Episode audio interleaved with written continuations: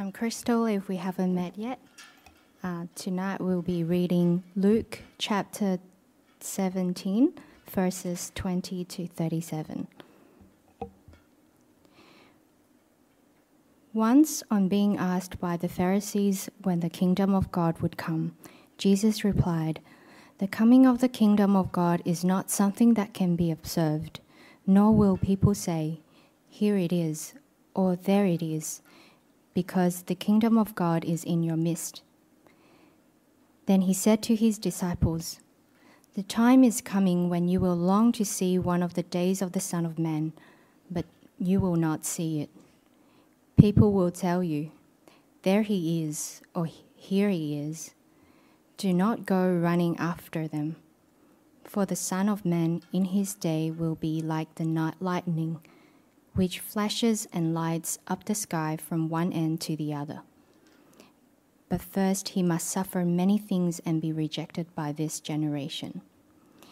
Just as it was in the days of Noah, so also will it be in the days of the Son of Man. People were eating, drinking, marrying, and being given in marriage up to the day Noah entered the ark. Then the flood came and destroyed them all. It was the same in the days of Lot. People were eating and drinking, buying and selling, planting and building. But the day Lot left Sodom, fire and sulfur rained down from heaven and destroyed them all. It will be just like this on the day the Son of Man is revealed. On that day, no one who is on the housetop with processions inside should go down to get them. Likewise, no one in the field should go back for anything. Remember Lot's wife. Whoever tries to keep their life will lose it, and whoever loses their life will preserve it. I tell you, on that day, two people will be in one bed one will be taken and the other left.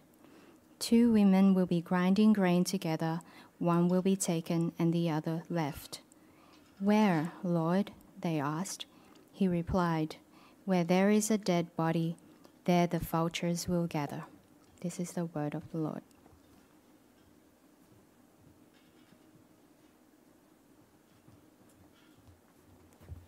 Well, good evening, everyone. It's great to be here with you happy Valentine's Day to you if you celebrate that kind of thing.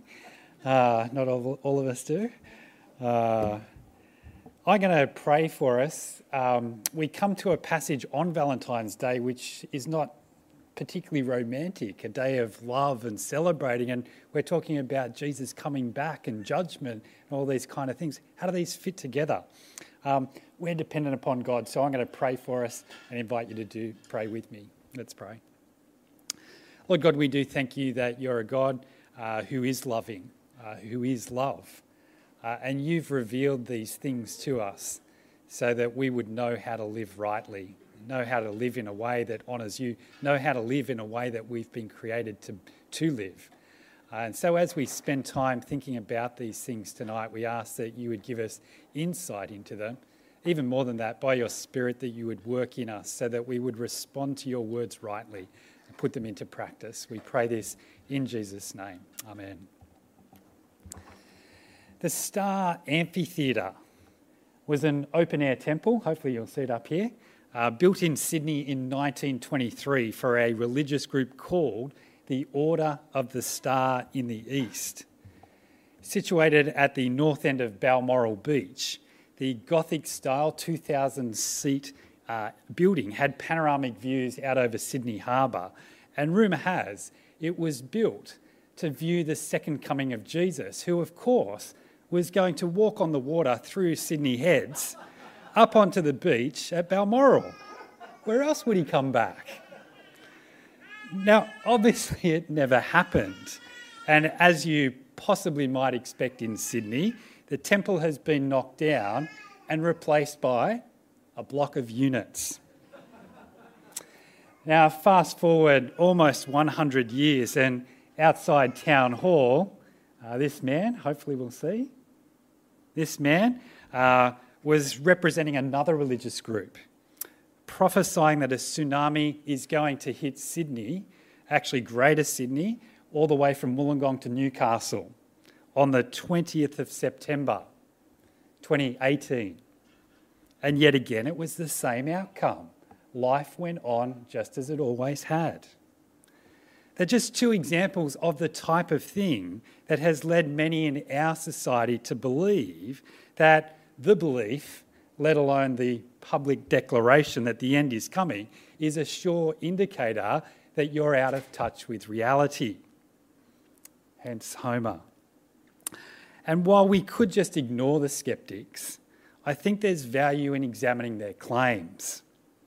There's a scathing article on the website skeptics.com.au which summarises the one thing all these predictions, too many to number, have in common is their 100% failure rate.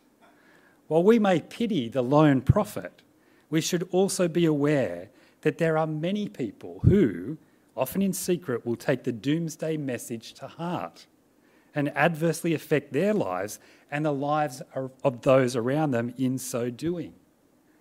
Are the skeptics right? Is there danger in taking Jesus' words to heart? Is Jesus' claim that he's coming back a doomsday message that will adversely affect your life and the lives of those around you? Now, sadly, it's not just ridicule from the outside. Jesus' second coming has also been the source of intensely hot debates between Christians. Are you pre, post, or amillennial? If you don't know what any of those things are, well, that's great. Uh, what's your view of the tribulation or the restoration of Israel? Now, I have no intentions whatsoever of delving into those debates tonight.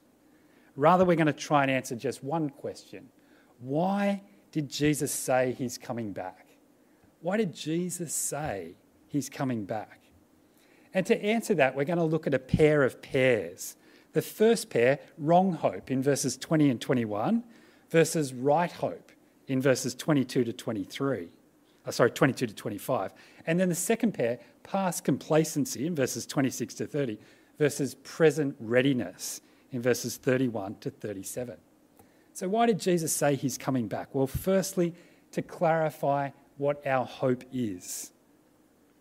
There are many similarities between Jesus' society and our own, but there are also many significant differences. When the Pharisees asked Jesus in verse 20 when the kingdom of God would come, it wasn't a test to find out if Jesus was a loony or a conspiracy theorist. Based upon Old Testament prophecies, it was the accepted hope of Israel that the kingdom of God was going to be re established even greater than it had been in the past. Under King David and then his son Solomon, Israel had ruled over most of the known world. But after Solomon died, Israel progressively deteriorated and finally came to a brutal end, either in death or deportation to Babylon. Being back in the promised land after exile was a good start on the road to world supremacy. But living under the rule of Rome couldn't be twisted by even the best politician or religious teacher to be considered God keeping his promises. As they say, seeing is believing. And if taxes were still headed off to Rome, if the highest court in the land was actually in another country and spoken in another language, then it's exceptionally hard to argue that God has established his kingdom. And so, with this question of when, the Pharisees were attempting to back Jesus into a corner. His answer would reveal what he claimed that God was going to do, or possibly even more likely, to get him in trouble with Rome. But Jesus exposes the Pharisees' monumental misunderstanding. The question of when assumed that with the coming of God's kingdom, foreign powers would be expelled from the land of Israel, that there would be a new physical palace with a, a physical throne for an Israelite king to sit upon. But Jesus says in verse 21 that the kingdom of God is in your midst. Now, those words, in your midst, have been translated a number of different ways is within you, is inside you, is among you. They're all valid, and the variations in translation fall into two main camps. One possibility is that Jesus is claiming that the kingdom is not a physical bricks and mortar type kingdom. It can't be measured by the number of soldiers or weapons that you have, not by the, the size of your population. Rather, the kingdom is a spiritual reality. Now, the other possibility is that Jesus is telling the Pharisees that the kingdom has already arrived. I think that he's actually saying both. The kingdom's spiritual nature, for want of a better term, means that if someone submits to God, then no matter where they live, they are in God's kingdom. The kingdom of God is not like the kingdom of Thailand or any other nation that has a capital city and mappable borders. It is not a physical destination that you can travel to, even if COVID restrictions are not in place. And so, while I do proudly own this Australian passport, I also proudly declare that this country does not receive my highest allegiance.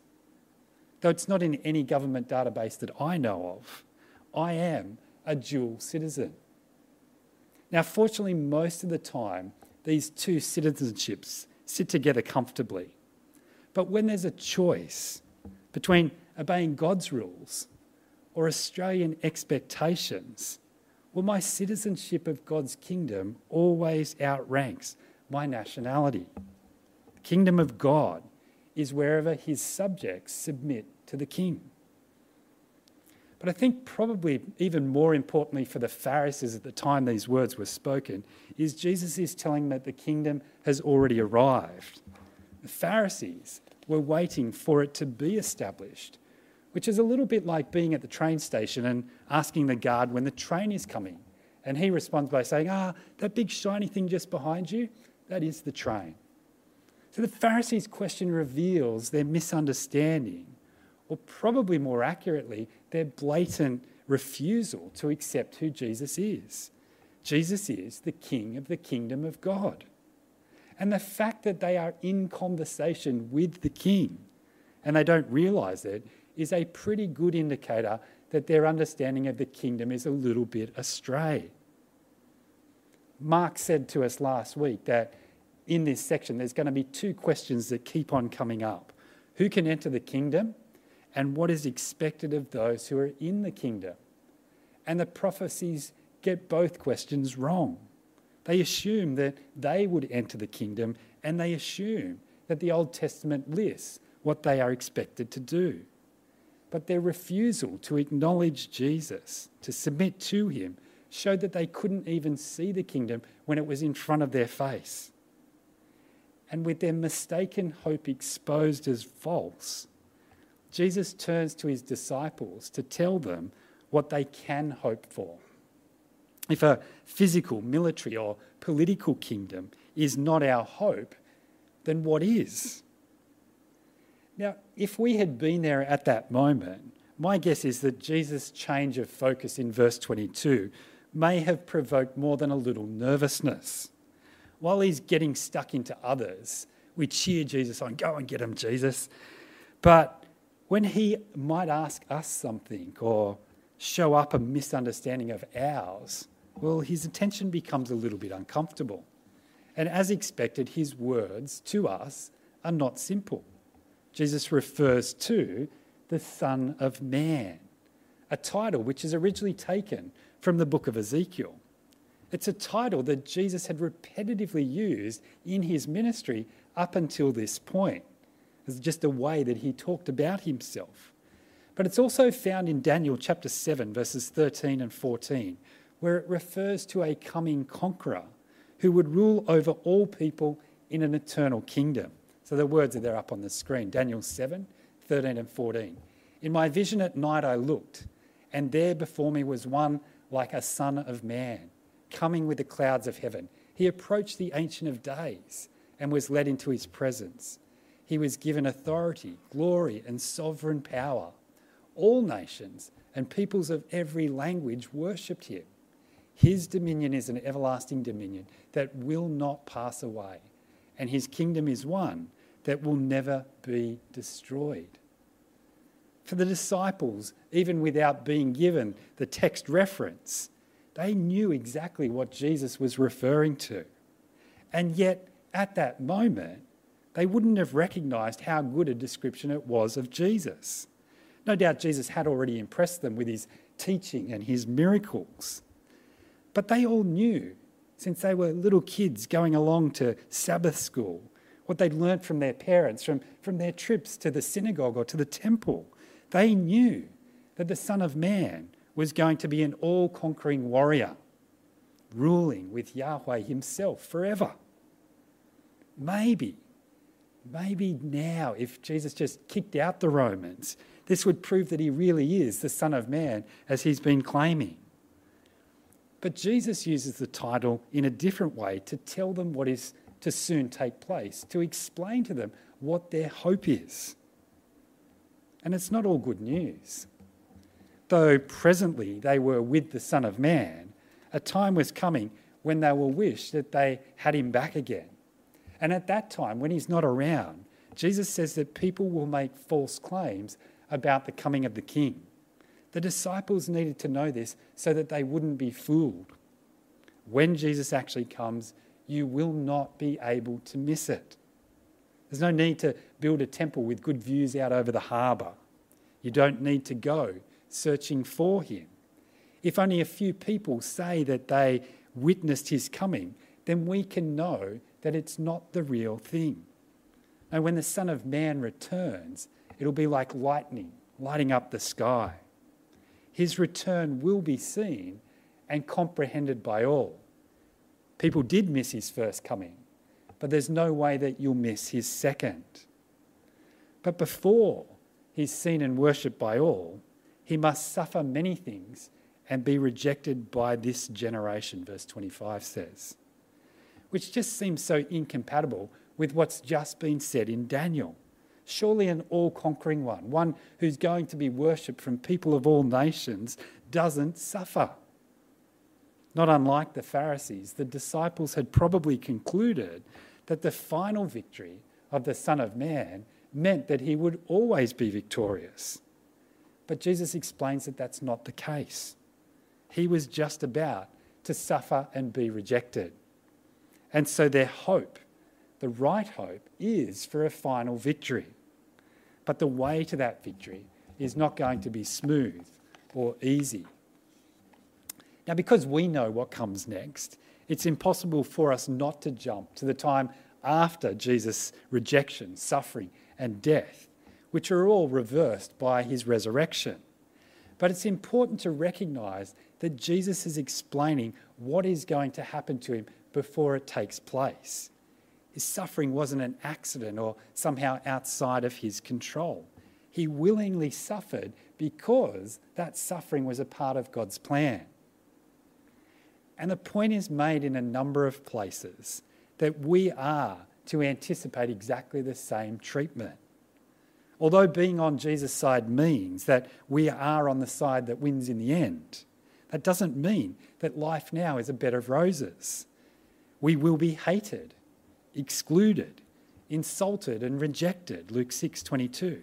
Will be persecuted, 1 Thessalonians 3. Some will even be killed for taking a stand with Jesus, Revelation 6.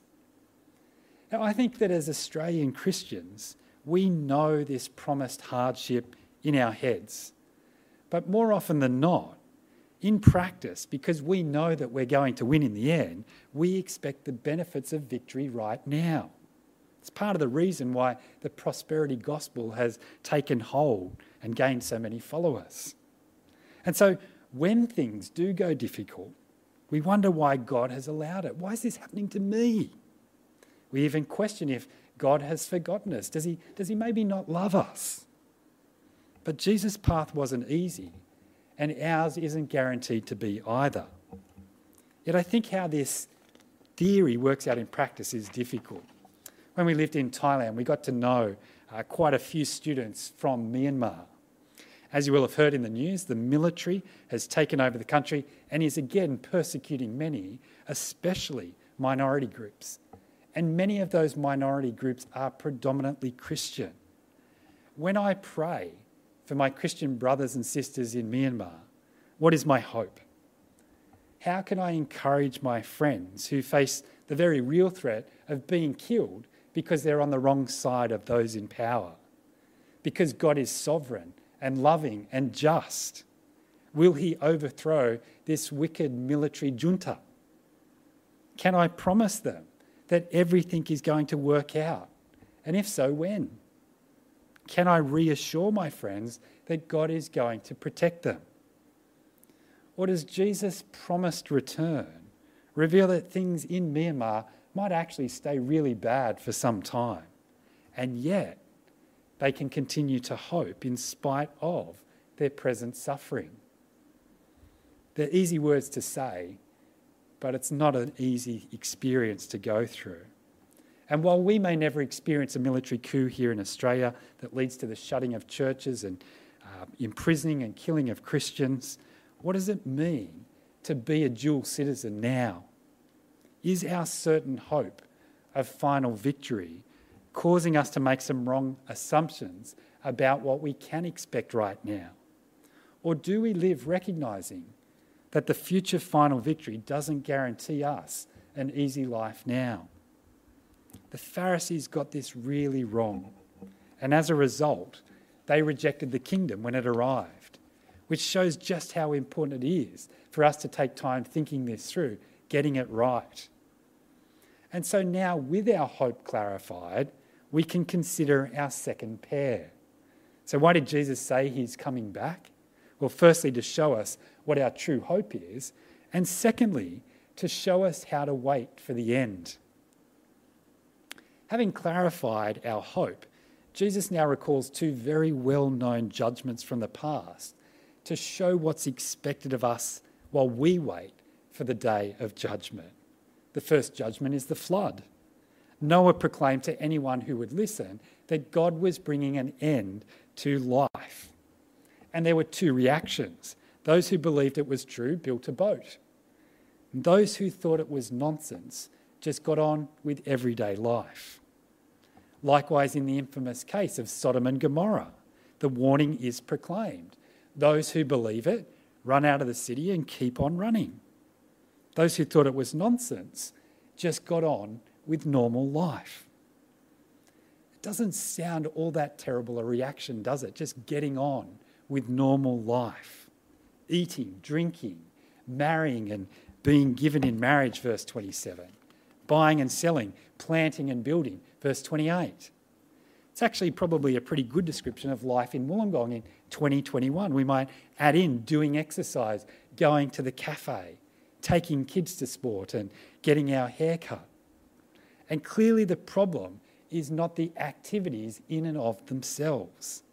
Noah and his family ate and drank while they awaited the flood, and it was clearly an appropriate thing to do. Now, the problem's not doing normal life. The problem is the assumption that time just stretches on forever and the sun will always rise in the morning because it always has. And therefore, I can do life on my own terms, confident that I'm the master of my own destiny. It's a popular belief, and it's condemned here as foolishness. Doing normal life while ignoring the judgment to come is reckless defiance of God. It is to be completely out of touch with reality. And so, while the skeptics may argue that worrying about a last day will have an adverse effect on your life and the lives of those around you, Jesus says that a well lived life is only possible if we live now in light of the future coming of Jesus. To not do so is to fail to learn from the past. Hindsight is a wonderful thing because it sees everything perfectly. But we don't get to make our choices after the bad things have happened. If you knew that the Titanic was going to sink, I don't think you would have ever got on board. If you knew how bad COVID 19 would be, half price tickets on the Ruby Princess are not a bargain. There's something to be avoided like the plague. But prior to the flood, the ark seemed like the ludicrous harebrained scheme of a madman.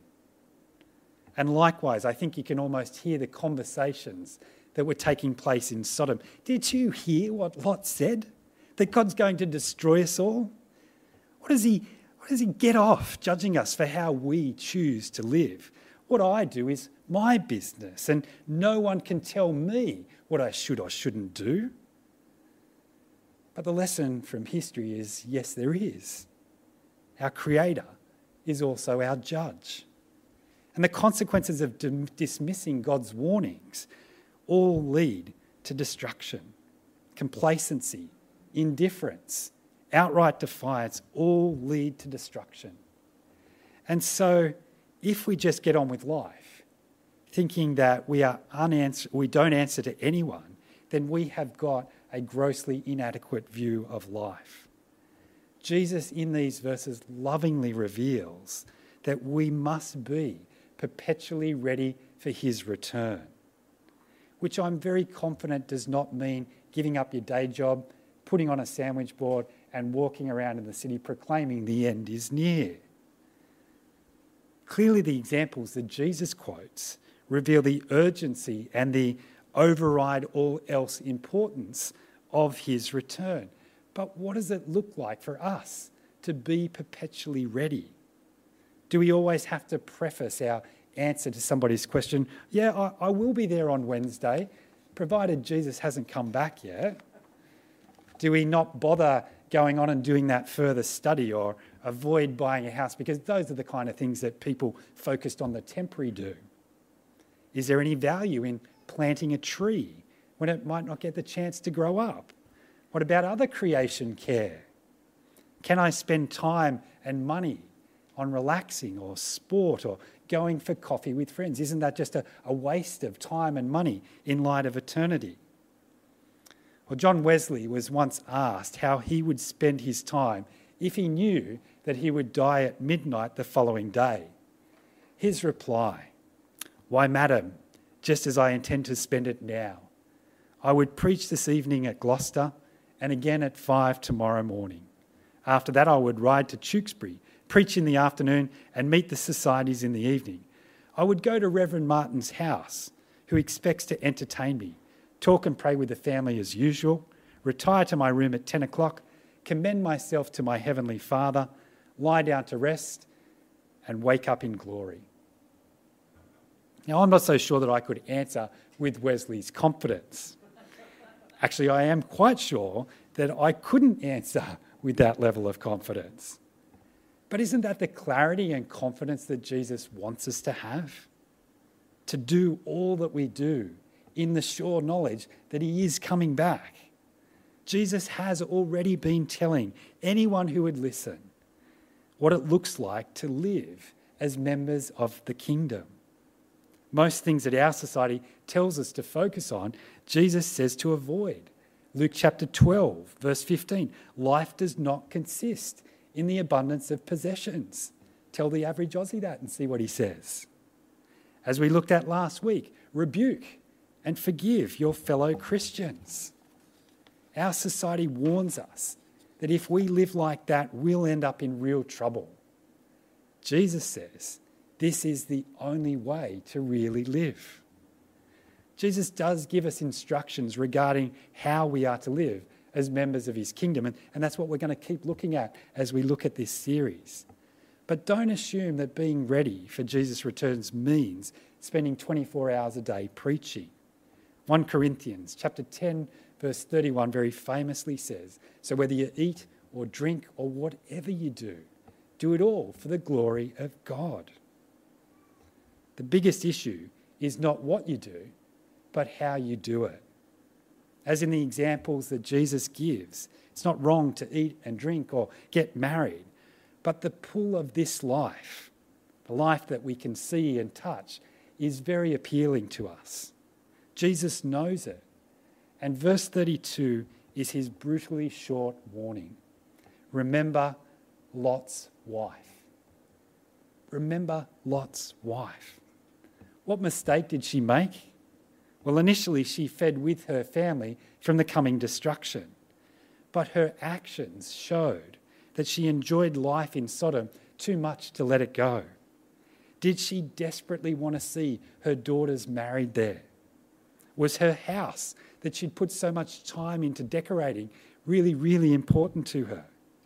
Was it an upcoming holiday that they'd booked to go to the seaside? Was it friends or was it something else? Well, the Bible doesn't tell us, but by hanging on to the life that she knew and loved, she forfeited the life that God offered her. Jesus here is lovingly telling us that we cannot have both. If you hold on to one, you automatically let go of the other. Our world says to strive to get everything you can. Jesus' upside down kingdom demands the opposite approach to securing the future. Verse 33 Whoever tries to keep their life will lose it, and whoever loses their life will preserve it. Jesus says the way to life is to give it up. That's the only way to actually get everything that we need. And Lot's wife is an example of not being able to see the value of what Jesus offers us. As our opening example showed, belief that the end is coming is challenged by the ever continuing nature of life. As the Skeptic website puts it, 100% failure.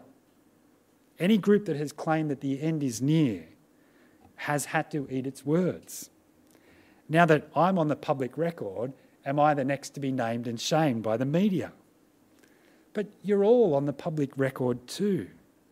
As we just ate and drank, we did it to remember Him until He comes.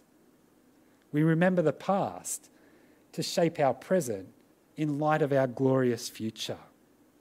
Jesus Himself gave us this tangible way to remind ourselves that He's coming back which I think is a great indicator that Jesus knows us all very well, knows that we're prone to forget, knows that we're prone to procrastination, prone to substitute the urgent for the important. And so he lovingly provides a means to frequently stop and remind ourselves that he is coming back soon, so that we would live now, as he's told us to, in thanks for what he has done to bring us into his kingdom to turn from the accepted ways of living that our society promotes and live out his upside down requirements instead. The story is told of a tourist who visited a villa on the shores of Lake Como in northern Italy. I don't know if it was this one, but it's very spectacular. Uh, George Clooney apparently recently sold his little villa on the, on the uh, Como, in Como. Um, the old gardener opened up the gates to this tourist, and, and the visitor stepped into this immaculate, beautiful garden. The visitor asked the owner if, sorry, asked the gardener if the owner was home. No, he's not here at the moment. When was the owner last here? Uh, about 12 years ago. Well, does he ever write? No. Where do you get your instructions from? Oh, he's got an agent in Milan who passes them on. Do you know when he's coming next? No. But you keep the grounds as though he's coming back tomorrow. No, not tomorrow, the old man quickly replied. Today, sir, today. If you're sitting here today and you're not sure if you're ready for the return of Jesus, then please do not leave the building until you've talked to somebody, whether it's me or somebody else that you've come with, to know how you can be ready. Jesus has done everything and you just have to accept his substitution in your place. Jesus' words are not a doomsday message to mess up your plans. It's a loving announcement so that you can plan wisely. If you do already know Jesus as your Saviour and Lord, then let's live like He's coming back today. Let's pray. Kind Jesus, we thank you so much that you love us so much that you're willing to tell us things that society will misunderstand, that Christians will confuse as a, a test for who's right and who's wrong. And yet we see the reason that you've given us this information. It's not just to store away in the memory banks, it's actually to change how we live our lives now. Lord, help us to understand what our hope is and help us to live in light of that reality. We pray this so that our lives would glorify you. Amen.